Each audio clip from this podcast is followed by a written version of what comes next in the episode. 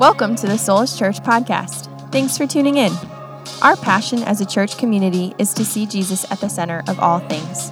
For more sermon content and information, check out soluschurch.com. And turn with me, you ready for this, to the book of Ephesians, chapter 5 again. You thought we were going to chapter 6. Guys, this isn't November. What are you thinking? Back in chapter 5, and uh, I'm going to invite up my friend Jordan's going to come up. Let's give it up for Jordan as he's going to come lead us in the scripture reading this morning. Jordan's going to make his way up here, and as he is uh, headed up here, if you would stand with Jordan and I this morning for the reading of God's word out of Ephesians 5. Wives, submit to your own husbands as to the Lord. For the husband is head of the wife, as also Christ is head of the church, and he is the Savior of the body. Therefore, just as the church is subject to Christ, so let the wives be to their own husbands in everything. Husbands, love your wives, just as Christ also loved the church and gave himself for her, that he might sanctify and cleanse her with the washing of water by the word, that he might present her to himself a glorious church, not having spot or wrinkle or any such thing, but that she should be holy and without blemish. So husbands ought to love their own wives as their own bodies, as he as he who loves his wife loves himself. For no one ever hated his own flesh, but nourishes and cherishes it, just as the Lord does the church. For we are members of his body, of his flesh and of his bones. For this reason a man shall leave his father and mother and be joined to his wife, and the two shall become one flesh. This is a great mystery, but I speak concerning Christ and the church. Nevertheless, let each one of you in particular so love his own wife as himself, and let the wife see that she respects her husband. This is the word of the Lord. Thanks be to God. Let's pray together.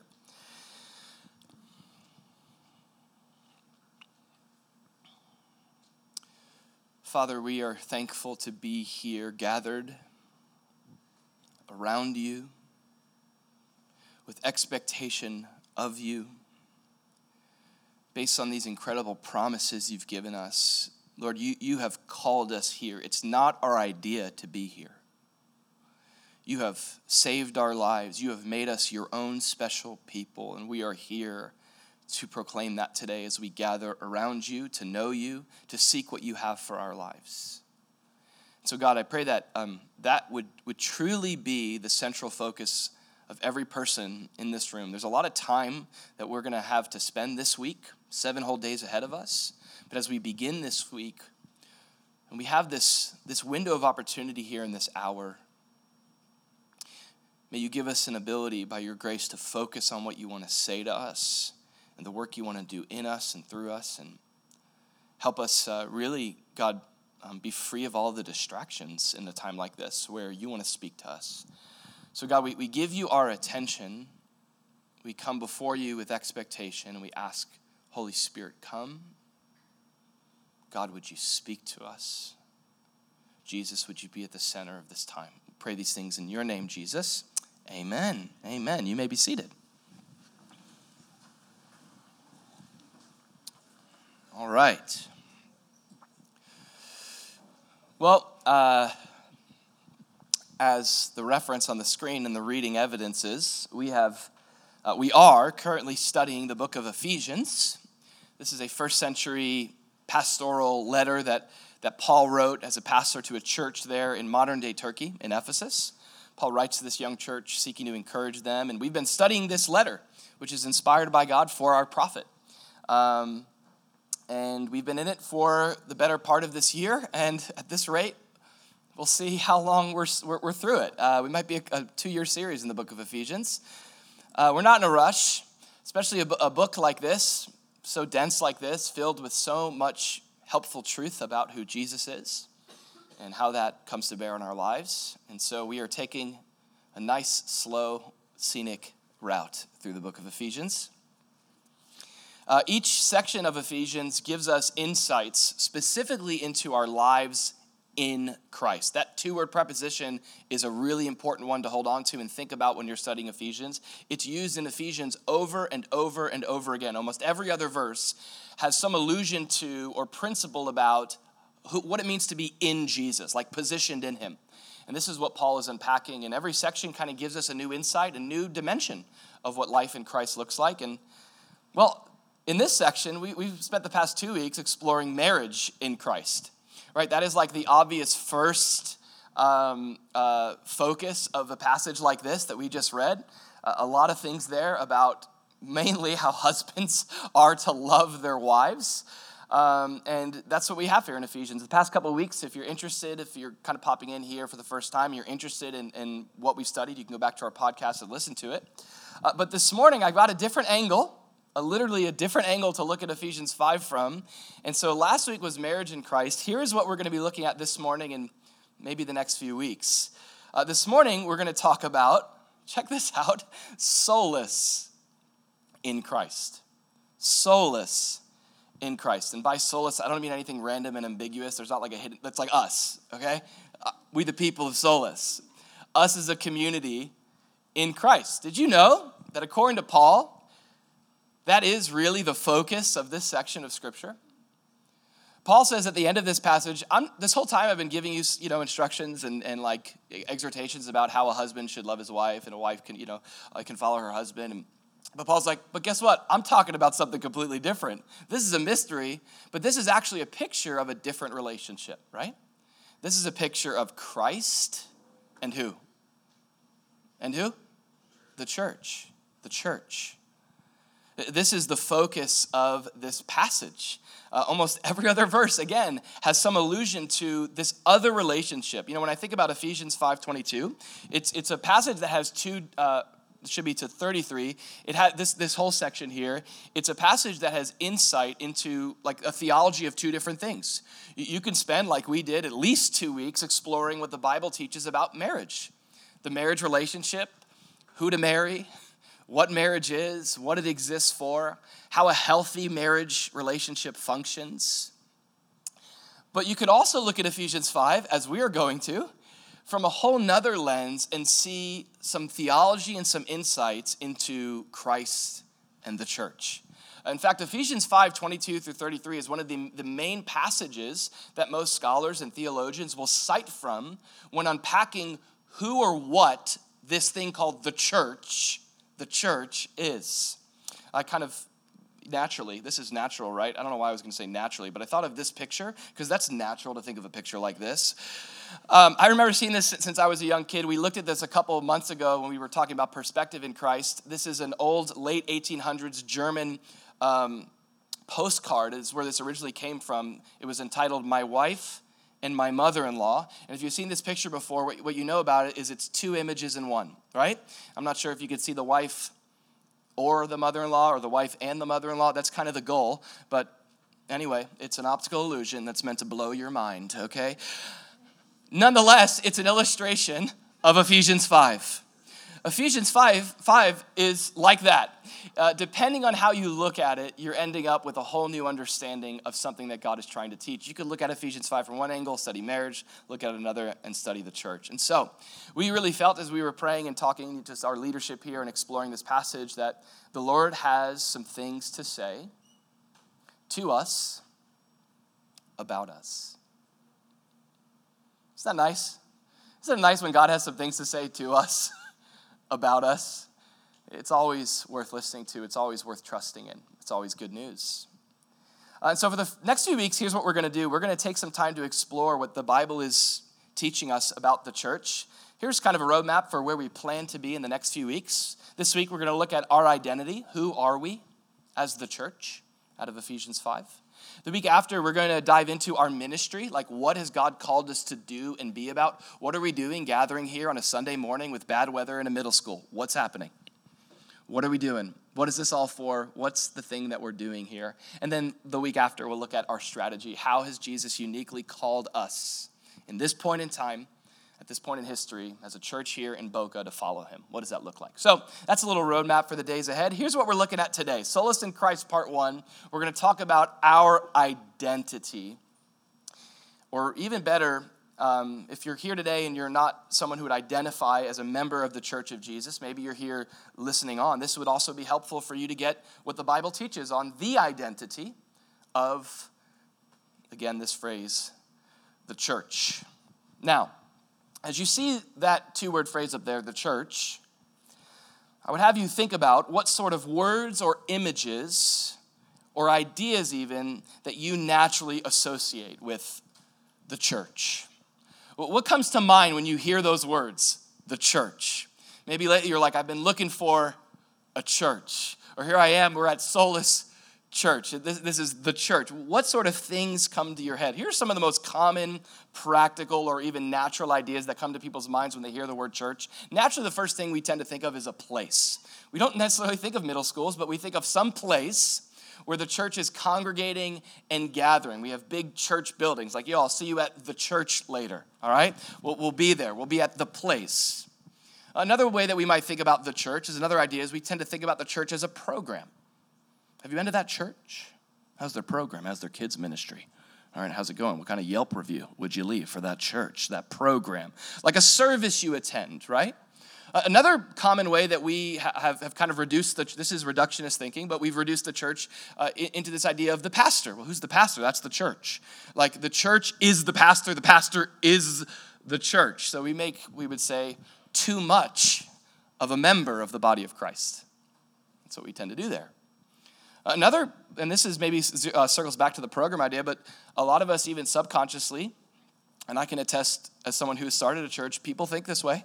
I'm not sure if you're wondering. People tend to think of the church as a product, as, as some sort of like business to, to, to exchange my life with and to consume a certain you know, services kind of a thing.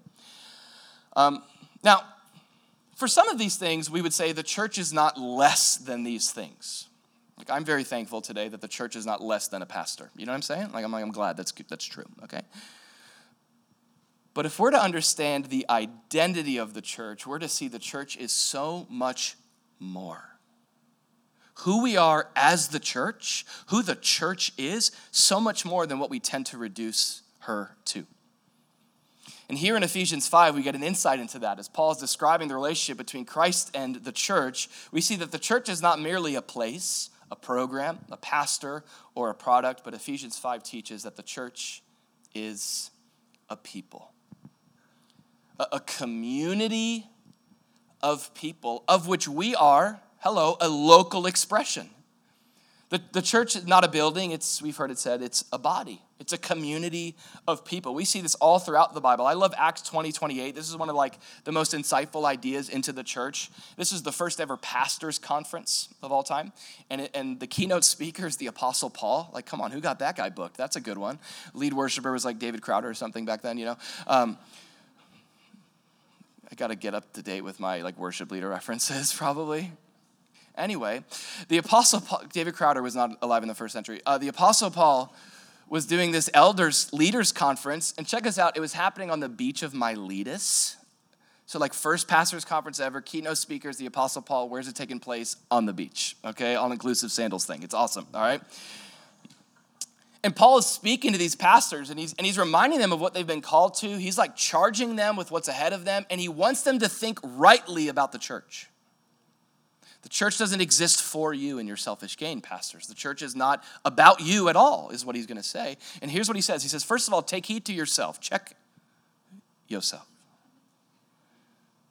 But also take heed to the flock. Look at the way he speaks about the church, among which the Holy Spirit has made you overseers to shepherd the church, the church of God, which he purchased with his own blood.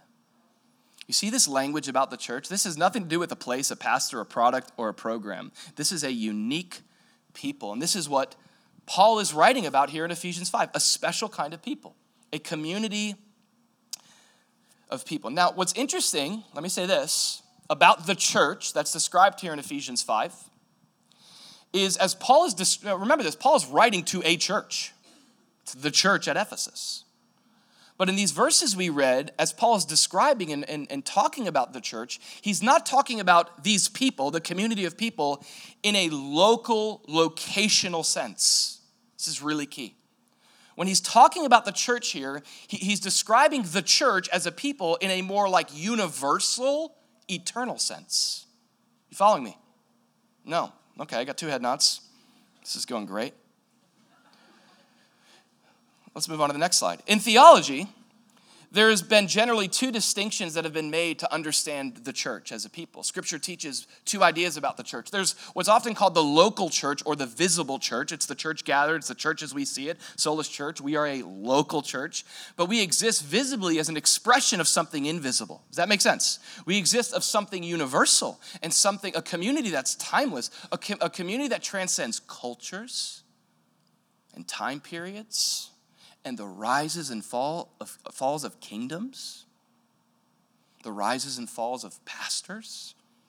We're talking about this community of people, as Paul describes, like the end of the age where Jesus is going to present this community to himself, like mind blown moment. This is an epic, universal community as well. And this is how Paul is speaking about it. You see this distinction made really beautifully if you want to like get an idea of where you see this in the Bible other than Ephesians, that's, I mean, I could just probably end it here. That's a good example. The church at Ephesus, the universal church. But the book of Revelation really gets into this in a really cool way, which is, is a book about the end of all things that's to come. Like the end of the world, you know. Good morning. Welcome to Solus. Let's talk about the end of the world. Um, in the book of Revelation, Paul begins the first, uh, in the beginning part of Revelation, chapters two and three, Paul writes to, to seven historical local churches. Churches like Ephesus, and Thyatira and Smyrna and Pergamum and Laodicea. He writes to these unique churches at a certain time and a certain point in history.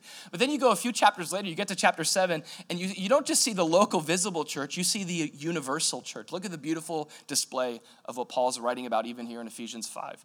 John writes, After these things I looked, and behold, here's a vision of the end of the age, and, and behold, a great multitude, which no one could number. This is going to be the kingdom of God of all nations, tribes, peoples, and tongues, standing before the throne and before the Lamb, clothed with white robes, with palm branches in their hands, crying out with a loud voice, saying, Salvation belongs to our God, who sits on the throne, and to the Lamb. The universal church, transcending culture, transcending time, transcending even the ability to number them. Uh, this numerous crowd of people. And this is, again, who Paul is describing here in Ephesians.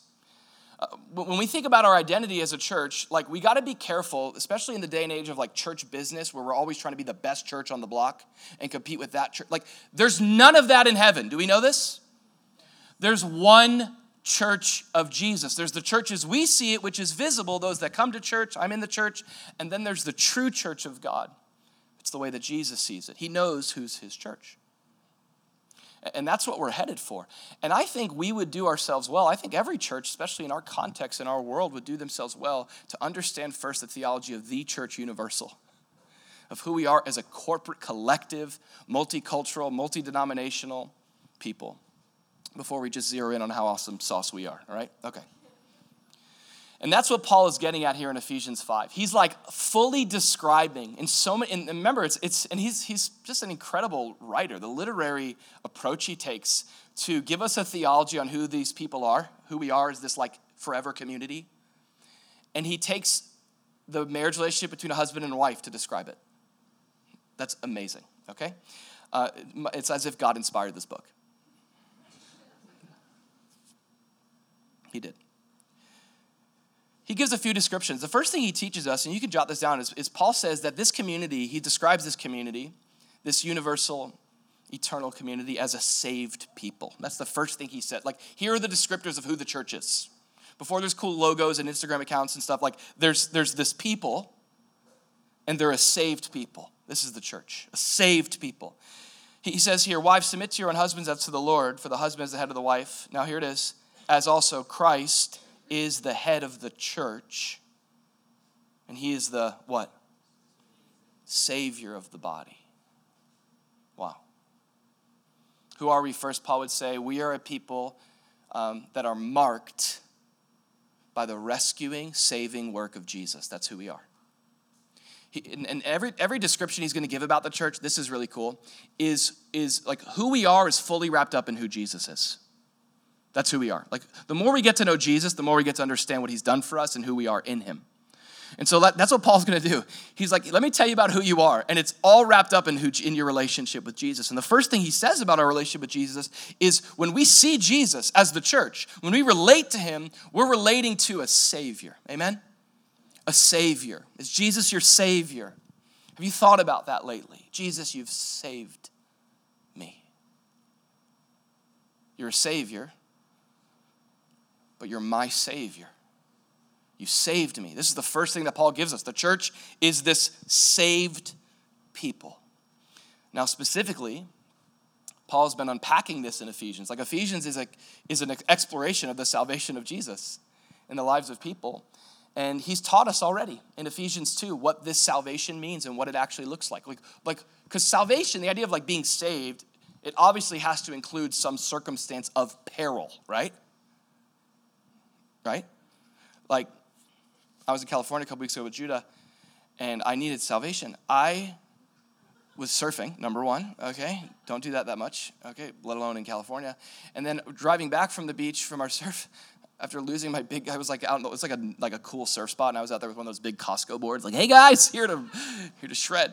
And no leash, board goes in, I was, this is bad. And then on the way back, I, we had an electric bike that we, we got hooked up with that took us down to the beach, and and you know, in California, there's these things that are called hills, and they go up, and they go down, and they go up again. Usually, they go up again. That's the hardest part. And the I got this e-bike. It was a it was like totally calm. It's like, hey, you could, use, but it, the battery was fully dead on this thing, and I didn't pay attention to that. You know, it's my fault. Um, and so this thing, I'm pedaling up the hills of San Clemente, California, with Judah on the back of this thing. With the and then there came a point where I just said, I'm in peril. Okay, I'm in peril. I pulled over the side of the road. I called my friend Eric, and he came and rescued me in his Tacoma. All right. That's the nature of salvation. Salvation warrants a circumstance of peril. Were you and I in a circumstance of peril? Apart from Jesus, is it possible that you could be in a circumstance of, of peril where you need more than what you can do? You need intervention, you need salvation, you need a Savior you need a rescuer. This is what the gospel teaches. Paul's unpacked this. Ephesians 2, he describes the situation. He's like, here's what's happened in our lives through the salvation of Jesus. He says, and you he made alive. Here's where we were. We were dead. This is the peril. Through sin and separation, we found ourselves in a, in a state of spiritual deadness in which we once walked according to the course of this world, according to the prince of the power of the air, the spirit who now works in the sons of disobedience. Paul says, among whom we also once conducted ourselves in the lust of our flesh, fulfilling the desires of the flesh and of the mind, and we were by nature children of wrath, just as others. That, that's a mouthful, maybe even an earful, but here, what, what Paul is describing is the peril we were in apart from Jesus because of our own willful disobedience. All have sinned and fall short of the glory of God. That sin has led to a separation between us and God.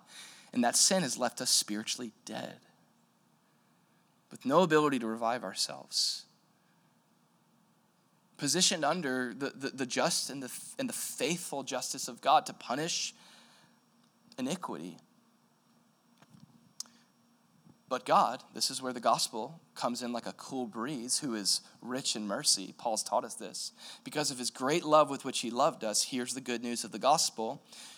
The peril is not the end of the story. Even when we were dead in our trespasses, here's what God has done He's made us alive. He makes us alive. He saves us from the deadness and makes us alive together with Christ. By grace, you've been saved. And He raised us up together and he made us sit together in the heavenly places in Christ Jesus, that in the ages to come he might show the exceeding riches of his grace and his kindness toward us in Christ Jesus. For by grace you've been saved. Anyone thankful for grace this morning? If it wasn't for grace, where would we be? If it wasn't for the goodness of God, who's rich in mercy and love, he made a way when there was no way when we couldn't, in our drowning state, swim ourselves to shore, He showed up to save us all by grace, all through faith. It's nothing that we boast in. Don't, if you're like new to this church thing or you're confused about this church thing, don't be confused about who's here. The church, contrary to what maybe has been communicated to you, is not a bunch of people who clean themselves up and save their own lives. The church is a community of people that have just recognized that Jesus can save better than anyone else. And that's an understatement. Jesus is Savior, and we've turned to Him. And we are those, as Paul says, we're those that look at Jesus, we're like, He's the Savior. This is why Jesus came. He came to save us, and this is who we are as God's people. We are a saved people. And before I move on, I just have to share this first. This is what the Bible says in 1 Timothy that it is good and acceptable in the sight of God our uh, Savior. Look at this who desires all men to be saved. This is his heart, man. That you wouldn't settle for your peril. And you wouldn't settle trying to be your own Savior but you would see the cross as not just something done in history, but something done for you to save you. He desires all men, even you, to be saved and to come to the knowledge of truth. Amen? This is who the church is. Paul's like, this is who, this is who we are. We're, we're people that see Jesus as Savior. We're saved people. We're also, jot this down, we're a submitted people. This is interesting. And that takes like a spicy turn, doesn't it? A I like that. I could say glory, hallelujah, amen in the church all day long when we're like, Jesus saved me. It's like we're a submitted people. What? hold on, okay? This is a little tougher. So this is what Paul teaches about the church. He says, again, wives, submit to your own husbands as to the Lord, for the husband is the head of the wife, as also Christ, here it is, is the head of the church, and he is the Savior of the body. Therefore, just as the church is subject to Christ, so let wives be to their own husbands in the Lord or in everything. What an interesting insight. Paul says that the church exists uh, we, as the people of God, like this is true of the church, we exist as a community of people who are submitted under, this is the church, we're people who are under the leadership and the headship of Jesus. This is the church. We're a people who, who Jesus says that the Bible says here that when Jesus is exalted to the right hand of the Father, he's exalted to the place of being head over all things through the church. Um, this is who we are. We're a people under the authority of Jesus. This is what this word head means. Jesus is the head of the church. Um, there's both a military and an anatomical idea here. So it's literally the word there to, to be subject to Christ as the church, it literally means to like come under proper rank. It's like what I'm trying to teach my kids to do. It's like, I'm the drill sergeant, okay? You're the private or whatever. All right, like it's coming under prop. I'm not a drill sergeant parent, only when I need to be, but um, that's the idea of this word that Christ is the head, meaning he is the ultimate authority, and we recognize that with how we live. We come under that authority. It's also an anatomical idea because, like, your, your head is like the command center, check it out, of your whole body, right? I didn't prep that part, but um, your head, that's where the worm comes from, okay, is your head. So um, this just got weird. All right. Are you uncomfortable? I am. Okay both of these illustrations about headship, listen, it ultimately communicates who calls the shots, who's in charge, who has the say, who says what goes and how. I mean, that, that's what it's talking about with Jesus, that he's this, this leader. Now, I want you to see, uh, this is, by the way, like we saw that in Revelation, like all of these nations and people, the church, they're just like under the authority of Jesus and they're praising him. Um, and they're doing that willingly because he's the best leader there is, okay?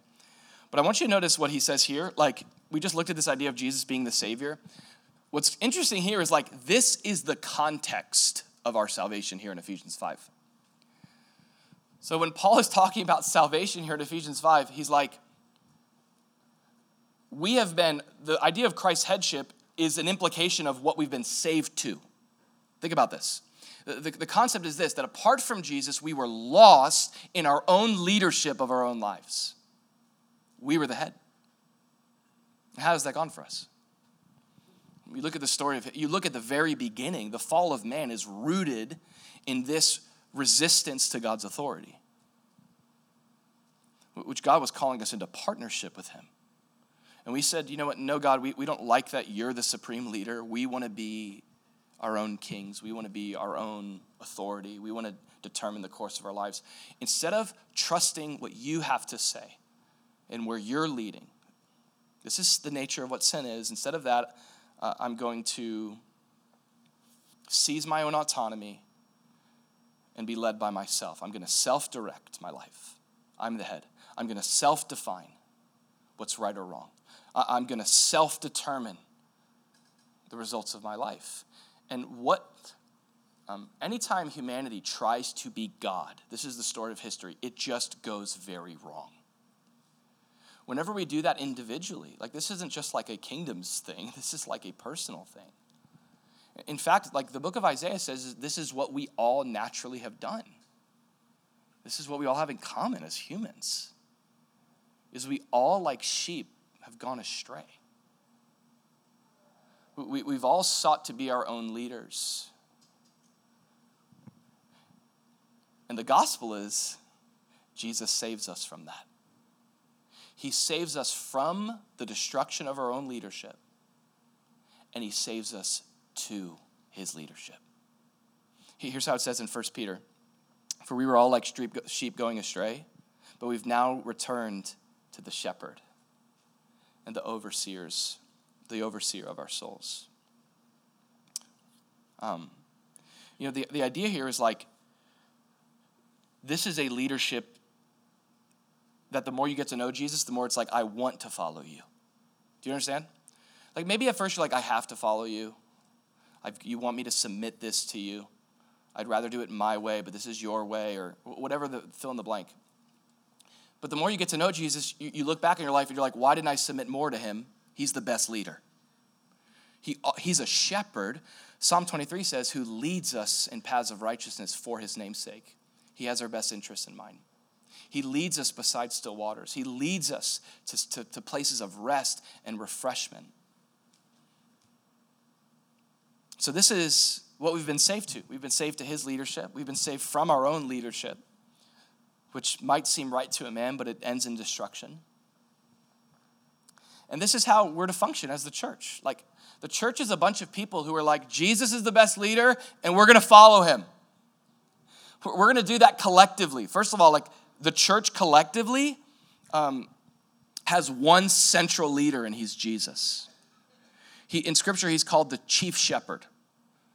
Like he's the senior, senior pastor. It's his church. And, and the best under shepherds are those that follow him well. So if a pastor is not following Jesus, he's really not leading people. It's about coming under his leadership. And he, so that must be true of the church. Like, so what we try to say here at Solus, we like back ourselves in a corner and we're like, this is his church. He's got to be at the center. And you could sniff that out when that's not happening. You know what I'm saying? And so that's, that's actually made it, uh, in a good way, we've kind of like are forced now to do everything to make that be true. And we want that to be true. Like, we want that to be true. We believe the best case scenario is Jesus at the center of his church. It's his. He's the head. He's the leader. Uh, but this also this needs to be true of our lives individually. This is not just like a collective thing. He's the head of the church. It's like, okay, I get that. Is this true of your life as the church individually? So, the question here is what do you need to submit to Him? What are you holding on to? Maybe just your life in general maybe your dreams in specific, maybe your relationships, maybe your, listen, maybe your tears, your grief, your confusion, your choices. Submit it to God. Here's what James 4 8 says. I love this. Therefore, submit to God. Resist the devil, and he will flee from you. You know, this, we see the opposite of this in the garden, don't we? The opposite of this is resist God. And this is what happened in the very beginning. Instead of submitting to God, the natural tendency is that God, I got to be the head of my own life. And, and what we end up doing is we end up fleeing from God usually, thinking we can. But you know what? I was thinking about this. You know what's amazing about God? Submit to God, resist the devil. When we resist the devil, he flees from us. He's like, I can't touch that person. You know what's awesome about God? If you submit to the devil and resist God, did you know that God won't flee from you? He pursues you, sometimes like for the sake of your, like a submission hold. He loves you enough to get you to the point where you trust his leadership. And it might take time, it might take years, but that's his love pursuing you. That's His grace saying, I have something better and I'm not going anywhere. Where can I go from your presence? Where can I flee from your spirit, God? And this is the grace of God. This is who He seeks for us to be. We're a saved people, we're a submitted people. Hope you got some more room there in your heart and notepad. Here we go. We're sanctified people. Now I got some good news coming right to you, hot off the press. The church, who are we as a people? Well, we're this saved people, we're this submitted people to the leadership of God. We're also, as the church, we are this special, sanctified people. I don't know if you think about yourself that way. I don't know if you think about the church that way. Like, I'm going to fellowship with the sanctified people of God this morning. The sanctified people. Husbands, love your wives just as Christ loved the church. How did he love the church? He gave himself for her. Why did he give himself? That he might sanctify and cleanse her with the washing of water by the word. So Jesus has done for his church. That he might present her to himself a glorious church, not having spot or wrinkle or any such thing, but that she should be holy and without blemish.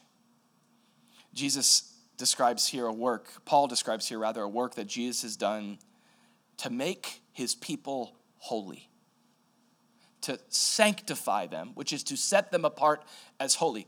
A prior to Christ, a naturally sinful people, an unholy people with wrinkles and blemishes and all sorts of sins and, and, and, and broken areas. And it's to these people that Paul says Jesus has made them clean. He's made them holy.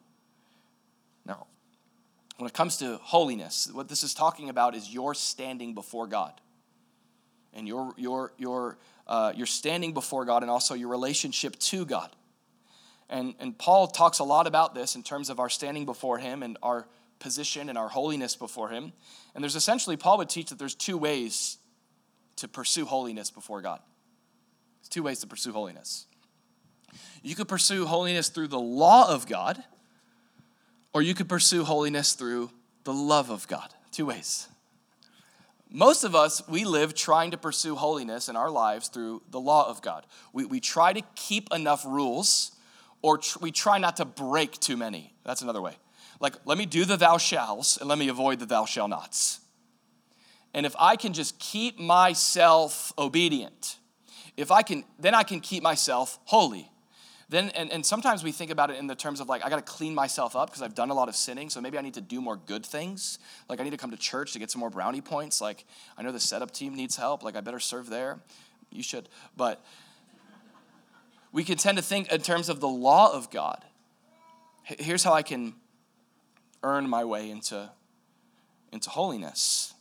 Um, and, and sometimes the worst versions of this is, is like either we are just trying to be perfect or like or we try to we do this thing where it's like as long as I'm better than them, whoever them is.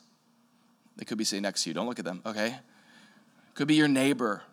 It could be like the most scummy person you can think of, like genuinely. And we and we tend to do this comparison thing between us and them. We're like, well, I'm okay. I think I'm more acceptable to God, therefore He must accept me over them. No, you're not. We've all sinned and fall short of the glory of God. In fact, you know, you know what Paul says? Like, Paul says this in Romans 3. He says, By the deeds of the law, no flesh can be justified or made holy in his sight. For by all we, here's where, we, where the law has led us it's led us to know how much sin we have.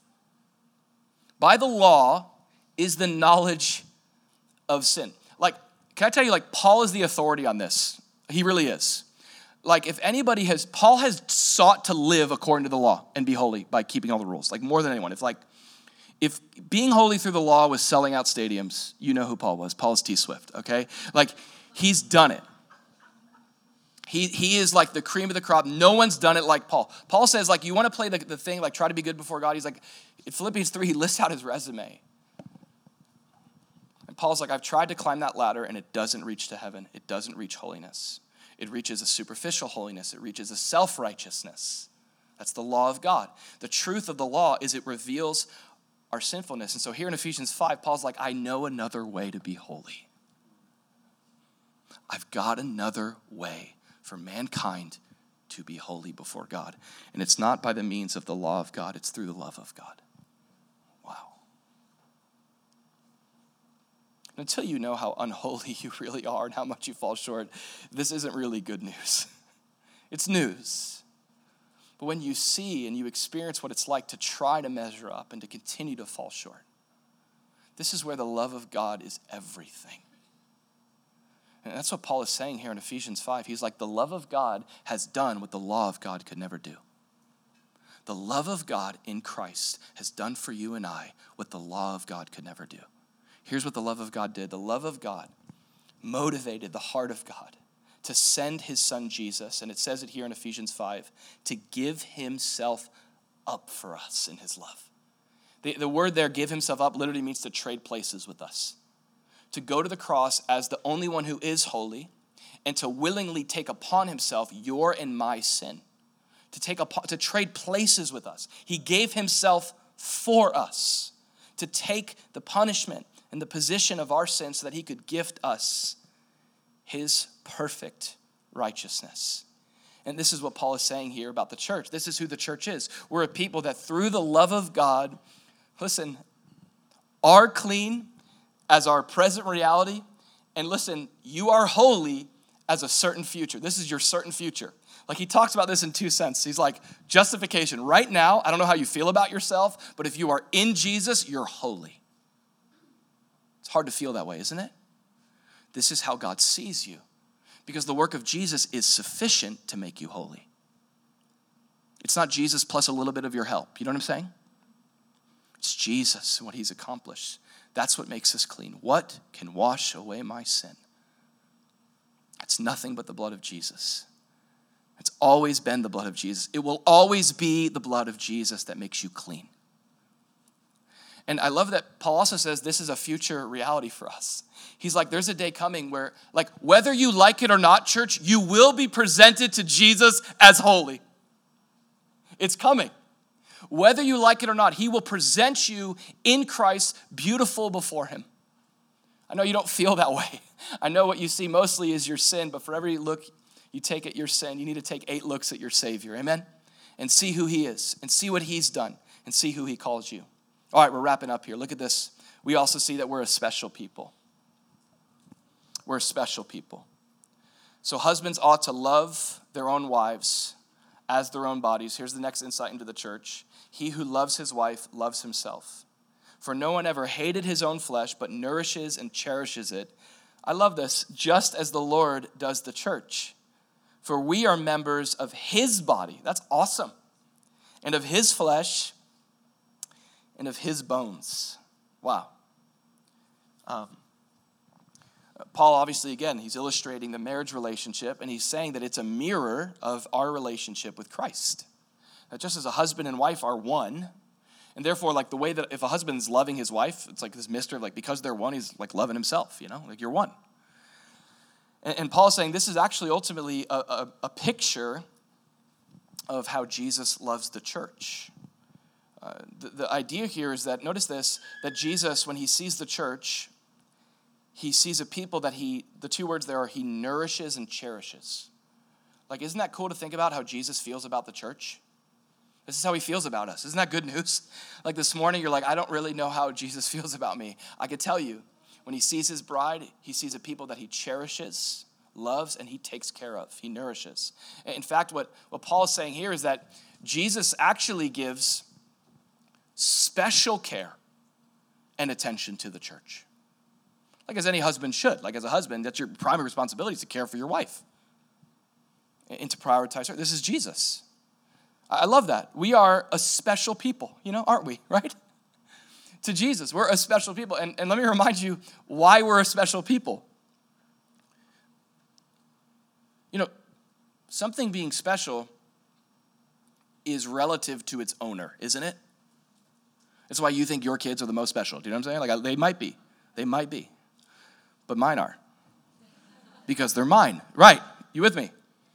And um, so, so if it belongs to you, it has special value. And this is what the Bible says about the church the church is a special people because of who they belong to. We are his own. Titus says that we are his own special people. And this is what Jesus wants to remind us this morning as the people of God. I'm not sure what you walked in here with today, if your head was hanging low or high. And I hope that if you came in here with that state, I hope maybe the recognition today was it was because of your focus being on yourself. Maybe you come in here and you're like, I, I'm, I'm, I'm here this morning. I don't know, halfway excited to be here, I guess. Um, wrestling through some things, but mostly maybe you're like, I don't have Jesus at the center of whatever it is I'm going through. I don't have him at the center of my mind. And that, that's the prayers as we look at this today that you're encouraged to be reminded that Jesus, he has special care and attention for his people. He sees you today. He tells you not to worry because he's watching over your life and he knows what you're going through. And he's not surprised and he's with you. And he doesn't just care in some superficial, like, you know what I mean, platitude way. He, he cares not just with heart, but he cares with his hand. He comes to he wants to care for you. He says, Cast your cares on me, for I care for you. And this is who Jesus is to his church. Um, it's the one thing that Jesus promised that he was going to build. Can we remind ourselves of this? It's Matthew 16. He's like, Peter, you're all right, all right? But on this rock of who I am, I will build my church. This is what he's going to do. This is what he's up to. This is his focus. This is what he's prioritizing in the world, right? He doesn't say, you know, I'm going to build your business. I will build your business, and the gates of hell shall not prevail against your Etsy shop, you know? He doesn't say, I'm going to build your career. I'm going to build your dream home. I'm going to build your country. I'm going to build. No. Says, I'm building my church. And that should be the encouragement to us this morning. So let's pray together. We'll invite the band out and, and we'll close here. Lord, we come to you this morning and we're thankful for these great reminders of who we are in you. God, certainly not who we would be in and of ourselves. We're reminded of that today. We're reminded of who we are apart from you. But today we can rejoice, Lord, because of who we are both individually and collectively in you. And we, we give you all the glory for that. We recognize what, what Peter says that God, we were once not a people, but you have made us your people. And there is no better community or place to be in today than the church.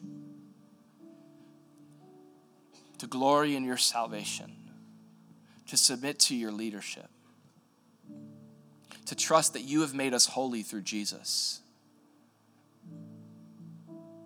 to recognize that you give special attention to care for us. May we surrender to that even now. May we come under your leadership, leading us to still waters, trusting who you are. Pray now, even in this time of reflection, that God, you would uh, take these truths that have been sown on our hearts from your word. And we pray that they would take some root now as we sit in your presence and talk to you. Pray this in Jesus' name.